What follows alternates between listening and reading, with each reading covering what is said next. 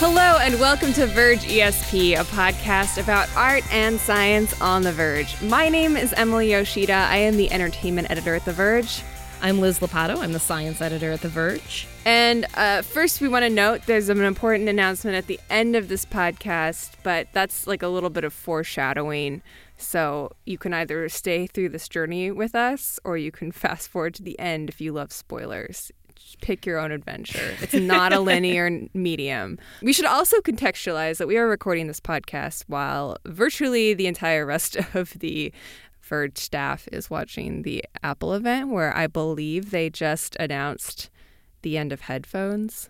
Yeah, um, they're uh, they're no longer using uh, a headphone jack, which is being presented by Phil Schiller as courageous, and uh, which I believe we are on the record as calling user hostile and stupid and money grubbing and uh, what is that? Isn't that is there a word that's that means vertical in, in, integration, but like in a bad way? um, that's a good question. Uh, I I just I am just pissed uh, about my headphones. Like, cool. So now not only are the headphones that I have obsolete, um, unless I want to buy a dongle. Ooh, I can see myself I love losing buying a good dongle. Yeah. Um, who who doesn't love a dongle here? I mean, I feel pretty good about the fact that I, you know, I I tend to take good care of my phones. Um, I lost my last phone, but that's the first time I've done that in years. So I'm, pr- I, and I, I like my current phone. I have a 6S. It's great. Um, no real reason for me to switch anytime soon, so I'm just gonna ride this one as long as I can. I'm not gonna. I'm not. I, I'm gonna have to seriously rethink my my Apple customer status. well, so what's happening for me is that I have an iPhone 5 that is in the process of giving up the ghost, and I have been limping along with it for the last two months, uh-huh. waiting for the announcement because I knew I wasn't going to buy the new phone with no headphone jack but if experience serves, after this event, the old phones drop in price. Oh yeah, get on that six six train. I'm like thinking the the SE may, might be the way that I go because yeah. it's the same size as the five, which is a great size. It's small enough for my hands, and it's got this amazing thing in it where I can just plug in headphones that I use on a variety of other devices. Yeah, and you can buy those headphones at virtually any retailer. You can buy a pair of headphones at like a bodega if you want.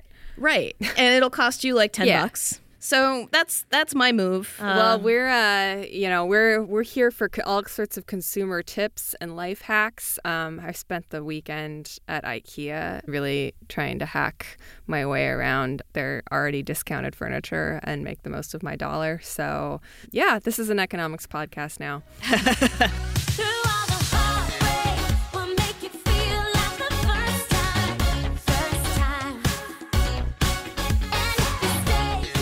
So, Liz, I got into a kind of lengthy and interesting discussion with some of our fellow Verge staffers this week. We had all seen the new horror film Don't Breathe, which I had been really looking forward to just from the trailers and what I'd heard about it. Um, for those who don't know, Don't Breathe is a horror film about I guess it's a horror. Yeah, it's a horror film. It's pretty gross. A group of group of teens or young adults who are, are burglars. They they burgle houses in Detroit, and they uh, their their latest target is a veteran who's received a settlement for a, a car crash that killed his daughter. And apparently, he keeps this settlement in cash in a safe in his house, so they have to go and burgle it. That's fair. I mean, that's what I do with all my money. Right, right. Anytime you anytime you settle out of court, you have your, your special safe for for legal fees. So they go and they realize that this guy's blind, their target, but he's also apparently a super fighter. and they uh, they need to once they get into the house, he discovers them there and starts um, stalking and killing them off one by one. Uh, so it's a bunch of teens versus a blind guy, and I thought it was like a really great idea for a horror film. And to, for the most part, I enjoyed the film. It's like very, it's my favorite kind of August movie. This was a couple weeks ago that I saw it. Now I think I saw it on opening weekend, and it's it's like. I feel like the quintessential August movie for me in the last few years was that movie Premium Rush with Joseph Gordon-Levitt like something where it's just like a nice, fun little concept and it keeps you entertained for an hour and a half and you're out. I, I like that kind of movie a lot. And those It's kinds. it's the air conditioning movie, Oh, right? Where you go to the movie yeah. theater because what you want is the air conditioning, and you just want something pleasant while you enjoy the air conditioning before you get spat out into New York City, which is like humid to the point of where you, and hot to the point of where you just feel like you're in someone's mouth Yes. all the time. Yeah, you do. Yeah, that's a perfect way to describe it. You feel like you're inside of another body, um, like you're a baby, like in a, you're a fetus in the, the, the womb of New York City. Um, okay, but so I I was with this movie almost all the way to the end, and then it it, it pulls out a really really gross move that usually I'm down for. I like gross stuff in movies. This was just so out of left field gross and, you know, sexual assaulty in a way that the film had not been up to that point that it felt very much just like it felt almost like an afterthought like the whole film could have gone through without it happening i, I don't want to spoil it too much but our, our main protagonist as they tend to be in horror films is the only female in the group and uh, she kind of is in a final confrontation with this guy and something super rapey happens. I'll Oh, just say that. But in like a really weird shocking genuinely shocking way. And i don't say that as a compliment. Like it's it's just like it was disruptively shocking. And it really had me thinking about how i had identified with that female character up till then who's presented as pretty resourceful. And you know she's like morally a little morally corrupt in an interesting way obviously because she's a burglar but she also like wants to get away from her bad family and blah blah blah. Like you know she's kind of she's given i think more depth than a comparable character of her age would have been given in a horror film maybe 15 or 20 years ago. And i was just thinking like how you know horror films often go into that kind of rapey territory. It feels even more jarring though now that the heroines of horror films have gotten so much better and come to represent something so much different. Um, I guess they could still be called the final girl, but it feels like a different kind of character altogether. Uh, maybe for for those who are not familiar, uh, we should discuss what the final girl is. Um, Yes. which is a recurring trope in horror movies, um, and it's pretty common. Uh, even I know about it, even though I I mostly don't watch horror movies because I find them too scary. that that is my life. I don't watch horror movies because I find them too rapey. Uh, that's not true. I don't know why. I don't know. I find most horror movies pretty boring. I, I, I hate to sound like that person, but I just do. Uh, but so so the the whole thing is that there's usually a setup and there are like a, a, a set number of characters and I think um, Scream adheres to this and uh, Oh, yeah. I I know what you did last summer. Oh yeah, those are like the the most formulaic of the recent franchises for sure. And uh, so you have you have a bunch of characters, and there's always like the slutty girl who gets murdered first, um, and you know that she's slutty because she is depicted engaging in sexual activity and enjoying it. Sometimes with the black guy, who's usually the next one to go. Yeah, uh, It's true. It happens in uh I think that's in House of Wax, the one with Paris Hilton in it, which I totally saw just because Paris Hilton was in it, and I was just very morbidly curious. that was that was think Rob Zombie, right? No, I don't think so. Okay. I think it was a rando. Yeah. Um, and, and and so anyway, she the the the the girl who enjoys sex dies first, and then there's sort of a varying order of deaths of the remaining men, and then there's one woman who survives. Um, She's the virtuous one too. yeah, she's virginal There are two women, and yeah. like you know good. But she has to find her inner strength so that she can defeat the the, the final boss. That's right. And, and and it's just it's sort of an established thing at this point because there has in fact been I think scholarship on it now. Like not, it's not just limited to the the realm of criticism. Like people are writing you know dissertations on the final girl. totally, yeah. Um, and you see it in a lot of these movies, um, particularly the more formulaic ones. Uh, but it sounds like this is an interesting twist on this trope of you know the the pure heroine managing to avoid being eaten by monsters, which is a trope, by the way, that you you also see in Little Red Riding Hood. Yeah, no, it goes back that far. Like she's the ultimate final girl. So the main character, whose name is Rocky, she's played by Jane Levy, who was on the sitcom Suburgatory. Do you remember this sitcom called Suburgatory? No. It ran for it was it was like weird. It was like when I was at the height of TV blogging, so of course I knew about it. Anyway, she's she's good. She's like, I mean, to her credit, she's the poor man's Emma Stone. Like we can we don't need to beat around the bush. She is the poor man's Emma Stone, uh, but she's great. Uh, and basically, the the film is sort of moved along by this sort of moral question at the center of it, which is like, should we be robbing this guy who's blind if it means that we can get away from whatever fill in the blank troubling scenario that we are stuck in here in like the decrepit remains of Detroit. Detroit is like a very I think it plays a pretty big visual role in the film. There's a good essay on rogerebert.com about that, about Detroit in this film and in um, it Follows and Only Lovers Left Alive, which is the Jim Jarmusch vampire movie, which I love. But she, so there's, there's, as it kind of progresses, there's always these moments where it's like, do you want to opt out now? Like, do you want to just cut our losses and get out? Or do you want to like really either make sure we leave with the money or make sure we kill this guy, either one and she's it's always like she's always in on the doubling downside like she's never cutting her losses and you're like oh why are you doing this? Like but it's not in a it's not in like oh dumb girl keeps walking into danger. It's like she's just stubborn and really wants money which is like okay sure. That's more interesting to me than just a victim you know? Yeah i mean like she she is in some ways willing this to happen because she won't just walk away. It's like the person who like is at the casino table and they've won back everything they've lost and they're like you know what? I'm Yeah. feeling lucky let's just do it again. Yeah. Um, so I, I mean i kind of like that dynamic and there are lots of moment and there are lots of little turning points after you know another crazy shootout or you know near death or bludgeoning or whatever where it's like uh, you know everybody's catching their breath and, and you kind of like have this go left or go right moment. And i like that. I think the thing for me is that she's just never she's never sexualized in the whole thing, which like to the film's credit. And then suddenly at the end, that's the thing that gets her into trouble. And it's like this has not been presented as a factor in what motivates her character. Like she doesn't she's not she has a boyfriend in it, but like he's not really that much of a issue in the film. She's the things that she wants are completely separate from her relationship with this guy. And I don't know, I just it seemed like something taken from an older older kind of horror film that just didn't agree with this. And it also made me think and if you've seen the film, you know of course what I'm talking about. It made me think of 10 Cloverfield Lane.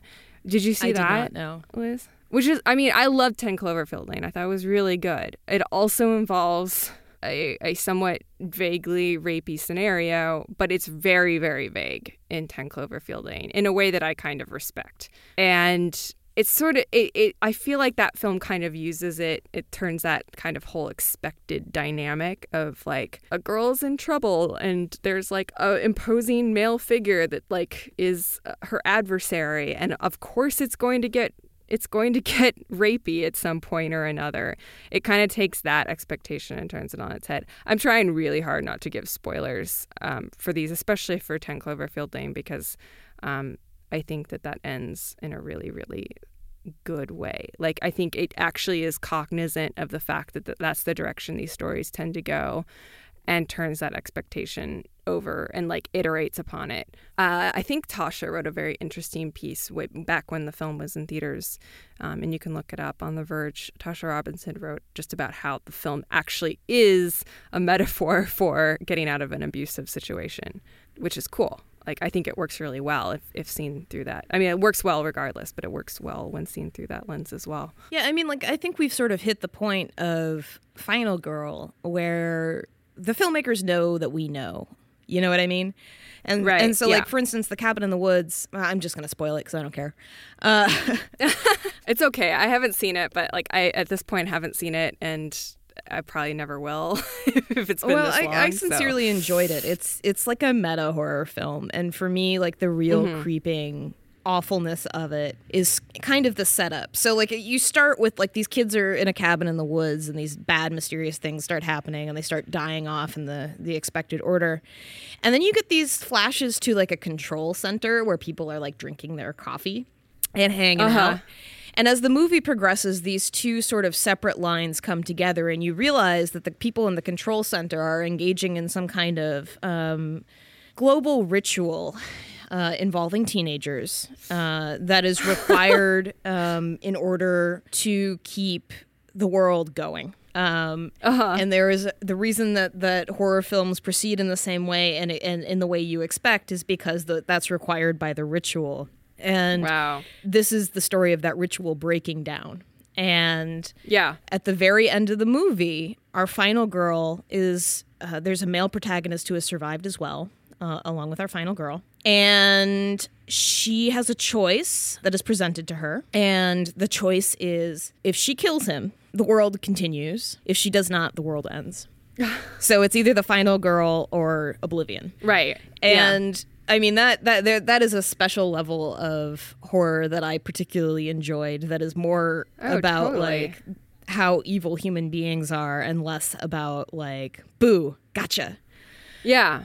I mean, that's that's the thing that I've enjoyed about these films lately. I I, uh, I was also talking about The Witch, which I think is kind of similar. I mean, you wouldn't like it. so the the ritual has something to do specifically with the life force of teenagers. Is that like yeah? It's idea? like some kind of like pagan keeping out the demons by making the correct ritual sacrifices.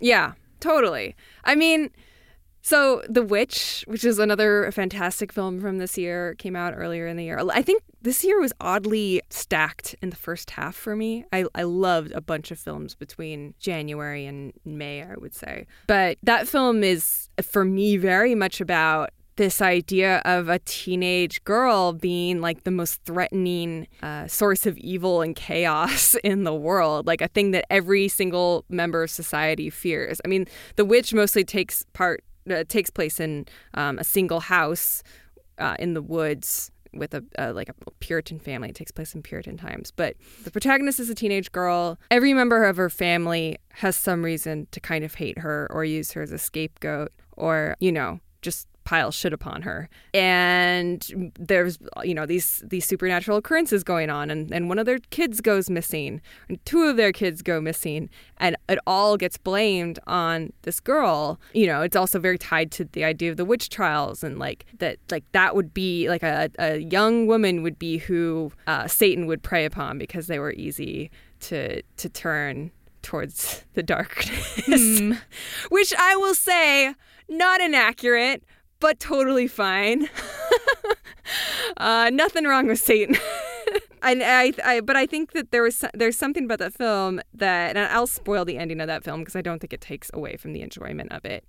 Um, she does eventually. They're, the rich, the witches are real, in The Witch, and at the end, Thomasin, the, the main character, she goes and joins them, and it's like, why wouldn't you?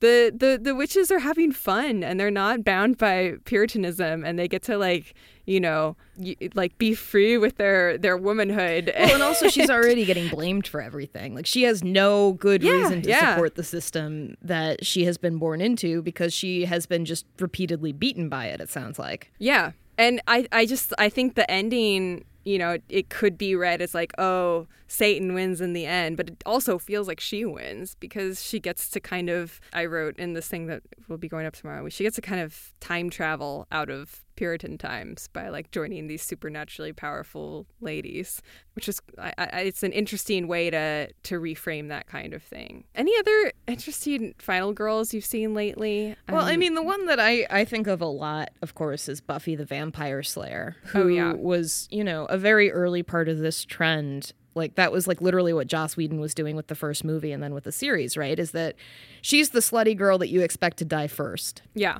And she doesn't. She's the final girl. Yeah. I mean, I think it also helps to have there's something about the performance that's so key.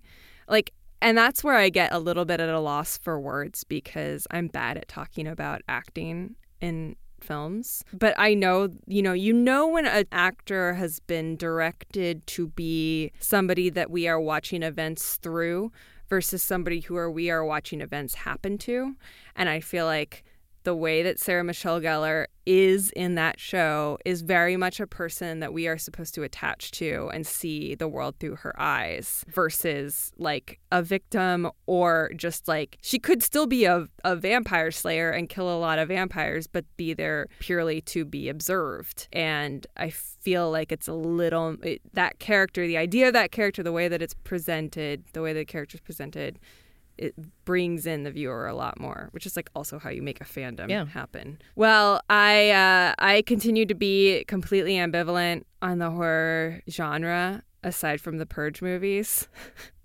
but um, I'm you know the more stuff that comes out like this that I mean like ending aside, Don't Breathe is a very interesting horror film. I enjoyed it. The ending a little bit ruins it for me. It makes it so I can't like recommend it glowingly, but I still think that the stuff going on in it is um, it felt new to me. So uh, I will continue to check out horror films that feel like they might not be total garbage. That's my that's my promise. Well, you know what you're saying about endings is really interesting. I see I see crashes a lot on endings. I feel like takeoffs and landings are the hardest places for stories. You know, once you're once you're you're cruising at ten thousand feet or whatever your altitude is, like it's pretty smooth. But getting up there and getting down there can be really tricky. And so Go see Sully in theaters this weekend. so um, you know, I, I think it might be worth uh, after the break thinking a little bit about how narratives work and what we look for in endings.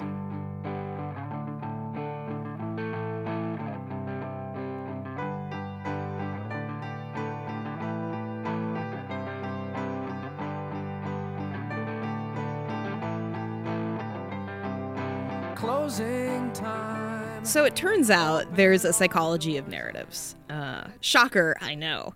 Uh, but uh, for instance, I think maybe the best place to start is with Daniel Kahneman, who you may or may not know. Um, there was a book of that, uh, that's very accessible called Thinking Fast and Slow. He's a psychologist. I believe he's won a Nobel in economics. But he he thinks about the ways in which we are predictably irrational because we are often irrational in the exact same ways. And so what he he he discusses are sort of the ways that we think without really knowing that we think that way. So uh, one of the things that that that he talks about is the way that um, working memory functions, which you know how how our memories are captured basically, and and and then how we accrue meaning with those with those experiences. And so you know usually what happens with a working memory is you it's like assembled someplace I don't know the prefrontal lobe, and the brain like removes information that's irrelevant. So like for instance, if you have a hard time remembering character names for a story, but you remember the story really well, it's because your brain decided the character names were not that important. Uh, this is a problem with my brain. That tends to be the case, honestly. And so it, this this in this process, the short-term memory gets converted into a long-term memory. And so there's sort of these these modes in which you you have memories, and he he calls them the experiencing self and the remembering self. The experiencing self, I'm quoting here, is the one that answers the question, "Does it hurt now?" And the remembering self is the one that answer the one that that answers the question, "How was it on the whole? What was it like?" Mm-hmm. And so you know, I mean, in some sense, we construct narratives. We've talked about this. Like our our entire understanding of our lives really is a kind of a narrative. And it turns out people judge their experiences based on the most intense moment of the experience rather than like a sort of a flat a- average. And right. the end is part of what helps shape that as well. The duration doesn't really matter that much. So it's like the the thing that you love the most and also how it ended hmm. that really matter when we're we're remembering things, reflecting on things, and and thinking about how this works. So, so for instance, when I was talking about "Don't Breathe," which you know, you heard you heard my tone of voice where I'm like, eh, "It's pretty good." Like you know, it goes up by like three octaves. Like, "Eh, it's pretty Jerry Seinfeld voice. Pretty good movie." Uh, but man, that ending uh, sure was a bummer. That's clearly the thing that has stuck in my mind the most, and so that's why. I, but in the end, like I feel like I can't really recommend it just because of that one peak uh, the, the the moment in the movie where my brain my brain was sending me the most high alert signals was the ending which I did not like. And like I, it's a really common thing uh, where you'll have these very popular, most often TV shows where people just hate the endings. And the one that, that's most obvious to me is Seinfeld, right? Which is like this or Lost, which I know I didn't see. I didn't. I I, I continue to be a lost. Uh, yeah, that's lost two of idiot. us. uh, but like Seinfeld, for instance, you know, you have this like kind of show about nothing, and then you've like come to really like these characters and be, maybe even like darkly identify with them sometimes. Uh, Sure, and then yeah. the final ending is like a total. It's like a judgment. It's a it's a moral. I mean, they're literally- on them in a way They're literally not- put on trial. Yeah. And like found to be terrible, Yeah. and like all of the people from their past come and testify against them, and like rightly, like they've done all of the terrible things they're accused of, uh, and then they go to jail, and that is the end of Seinfeld. I mean, when you when you when you read a description of the finale of Seinfeld, it does sound like a goof. It sounds like something that somebody came up with, uh, like at a bar or something. Um, like, what if they all went to jail? well, that's how we'll Um, end it. Yeah, I mean, I think in practice it feels a little. I kind of don't mind it that much because I guess because of that level of audacity of like, well, how else are you going to end the show? Like, it's gotta not that you need to find meaning for the you know whatever six or seven seasons that have preceded it. How many seasons? Oh, I don't even know. Um, but I think it, was, Yeah. um, it was a lot.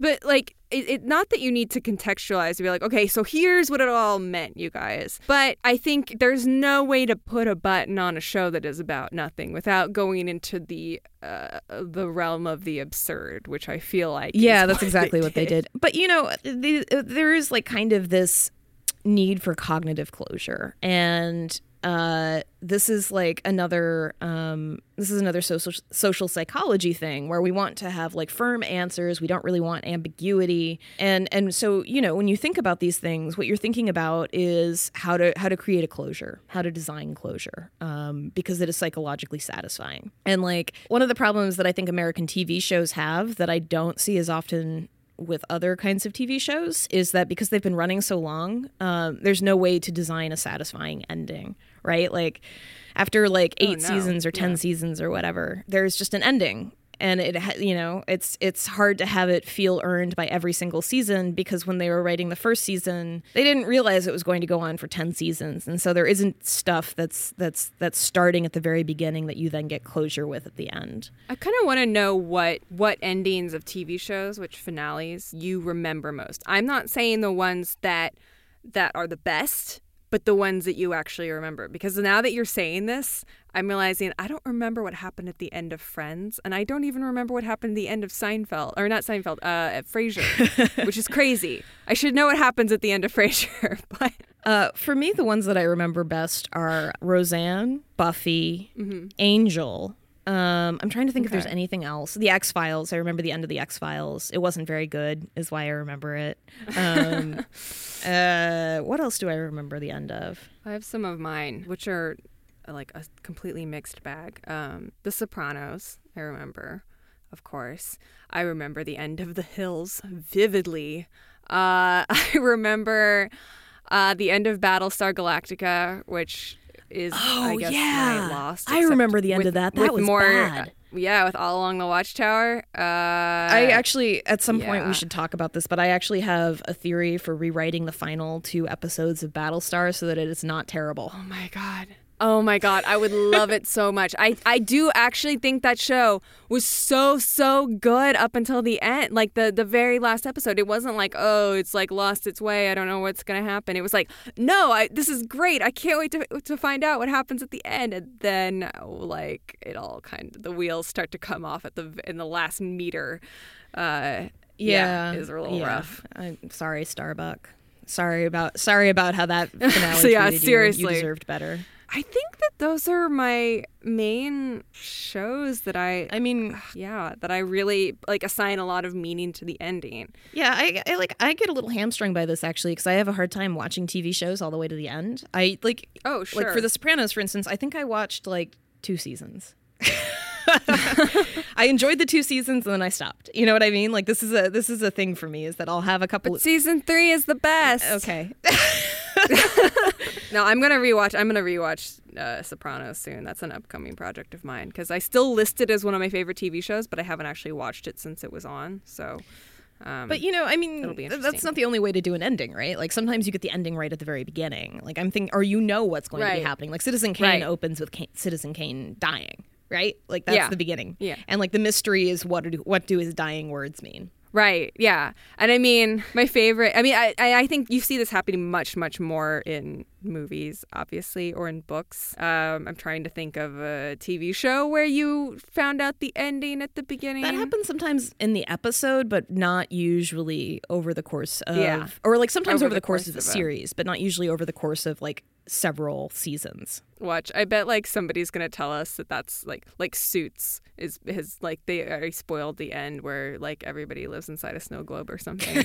um, um, it would always be Suits. Um, yeah, no, I think it happens much more in like single volume type experiences. Um, but there's also stuff like Titanic, where you know it's going to happen because it's called Titanic.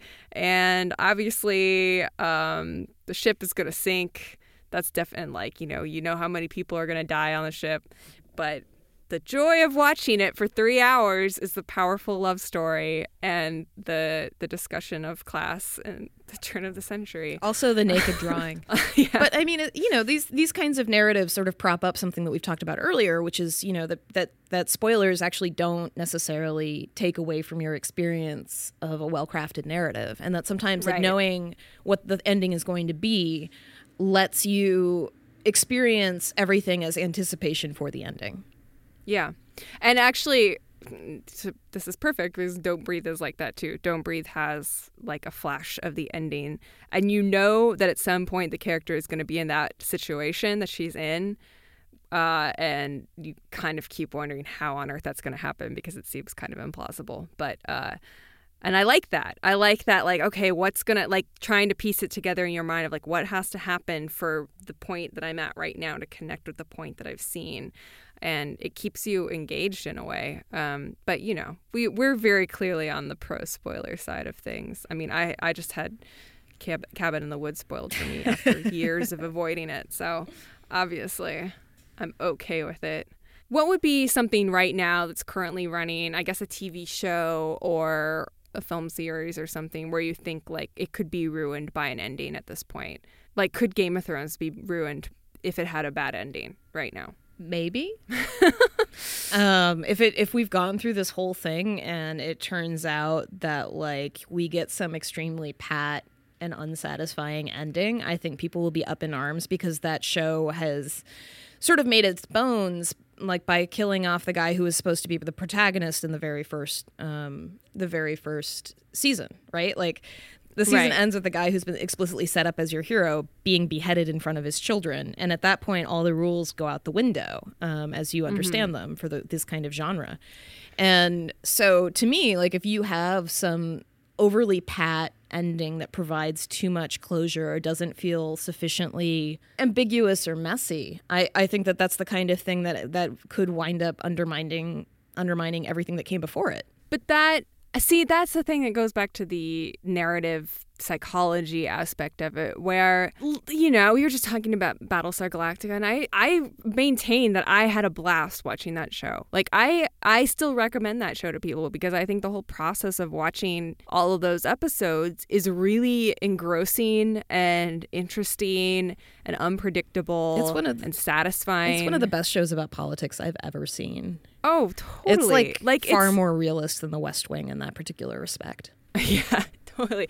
Yeah, I mean, I I think all of the what ifs that it asks in its first couple seasons pay off. Like they they go further down the the trail of each of those questions than I think most other shows have the wherewithal to do. And you know, even knowing that the ending is bad and telling people, yeah, I don't like the ending so much. Like I.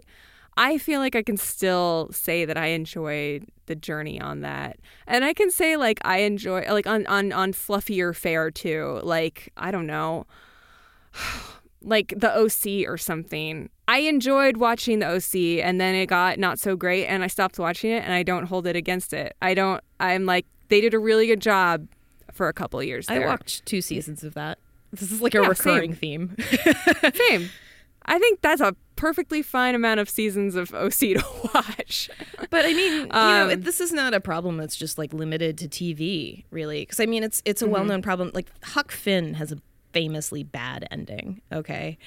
What happens at the end of Huck Finn? Because I never read it. Oh, okay. Well, it's it's you know, there's this whole thing where like Huck builds a friendship with Jim, who's an escaped slave, and that's like the Yeah. you know. Oh, I saw the movie starring Elijah Wood, but I'm pretty sure it was very Disneyfied.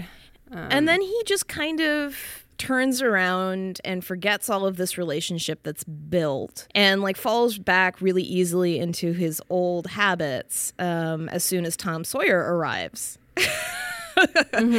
and like Yeah. he it's just like it's like all of this like development that's happened of this character is immediately you know gone and like all of this affection that you you notice in in in the way that you know Jim and Huck's relationship builds like just you know Jim might be dead when he gets lost in the fog at the end and Huck just doesn't care. And he doesn't seem that excited when like Jim's alive after all. And then, you know, it's just it's like there are these these things where you're like, "Oh, oh." So, you know, the at the end when when Jim's under Tom's sway again, he like he, he kind of felt pity for Jim. He had he had this like bond and then now he's capable of making Jim's capture because again, he's a runaway slave.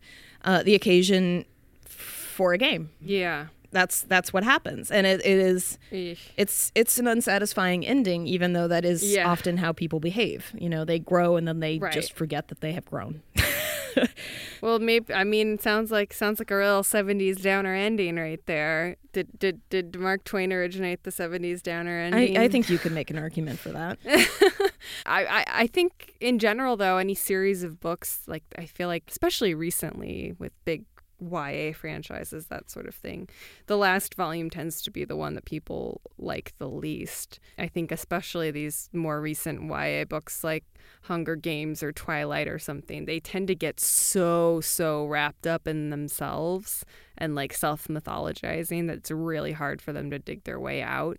Um, I haven't read the last Twilight book, but I saw the movie. But I did read the last Hunger Games book, and it took me a year, like in spurts, going through it because it was so boring. Uh, I, I think when you're doing something, when you're doing anything where you have periods in between where you get feedback, so like doing a series of books or making a TV show, I think the more you have that outside feedback, the harder it is to dig yourself out and and like stay on message or or not be swayed by outside opinion. yeah i mean you can you can even see people like often course correcting for the better a- a- in in response to to the audience right? Like so in buffy for instance like spike was meant to be a throwaway character. And the accident that was originally written to kill him in fact just cripples him and we get him for several more seasons. Or like is it family matters that has urkel? Mm-hmm. Yeah urkel was Yeah. like a walk-on character um, Yeah. and he was so enormously popular with the audiences that he became like the protagonist of the show after the first season Yeah, that also happened with Jesse on Breaking Bad. Um, some would say that that was um, maybe he should have just stayed a walk on. I don't know. well, we're talking about endings today because this is the last episode of Verge ESP. We are uh, calling it quits after after this week's episode. uh, which is why we thought we would talk about endings. Um, not only because And Final Girls. yeah, because that's us. We're the final girls, um, but also because it seemed like a, a satisfying way to think about um, narrative form, which is something that we've been we've been doing pretty much since the beginning. I think, um, Yeah. and and thinking about how you know. Um, what we know of of human psychology impacts storytelling. Yeah. And so it felt thematically appropriate to make our final show be about finales. Yeah, and I mean, I think that that's been what we've wanted to do is kind of talk about how, especially once you get into the realm of neuroscience, how much science impacts the way that we experience entertainment and experience stories. And so we hope that everybody has enjoyed um, experiencing our story with us um, for Verge ESP. Um, I've had a lot of fun having these conversations with you every week, Liz, and um, I hope to continue to do that in a in a non podcast form and self selfishly. Oh yeah, absolutely. Um, I mean, I've I've certainly enjoyed this a lot because I never know what I should be watching or paying attention to, and I feel like I have just gotten a crash course on how to think about critically how to think about particularly movies and the way that that movies deal with narrative and character. Well, I um, you should not rely on me for what you should be watching at any point in time, but I'm happy to to help you uh, figure out what to think about things. um, and we'd also like to thank Andrew Marino, our brilliant producer, who's been putting these episodes together, and I think like been doing amazing things with them. Yeah, he's the uh, wind beneath our wings, really, and takes all our song requests. Um, so thank you, Andrew. So that is it for us. Thank you for listening, uh, especially those of you who've been with us from the beginning. We really appreciate your feedback. And yeah, yeah, that's ESP signing off. Thanks, friends. And in the end.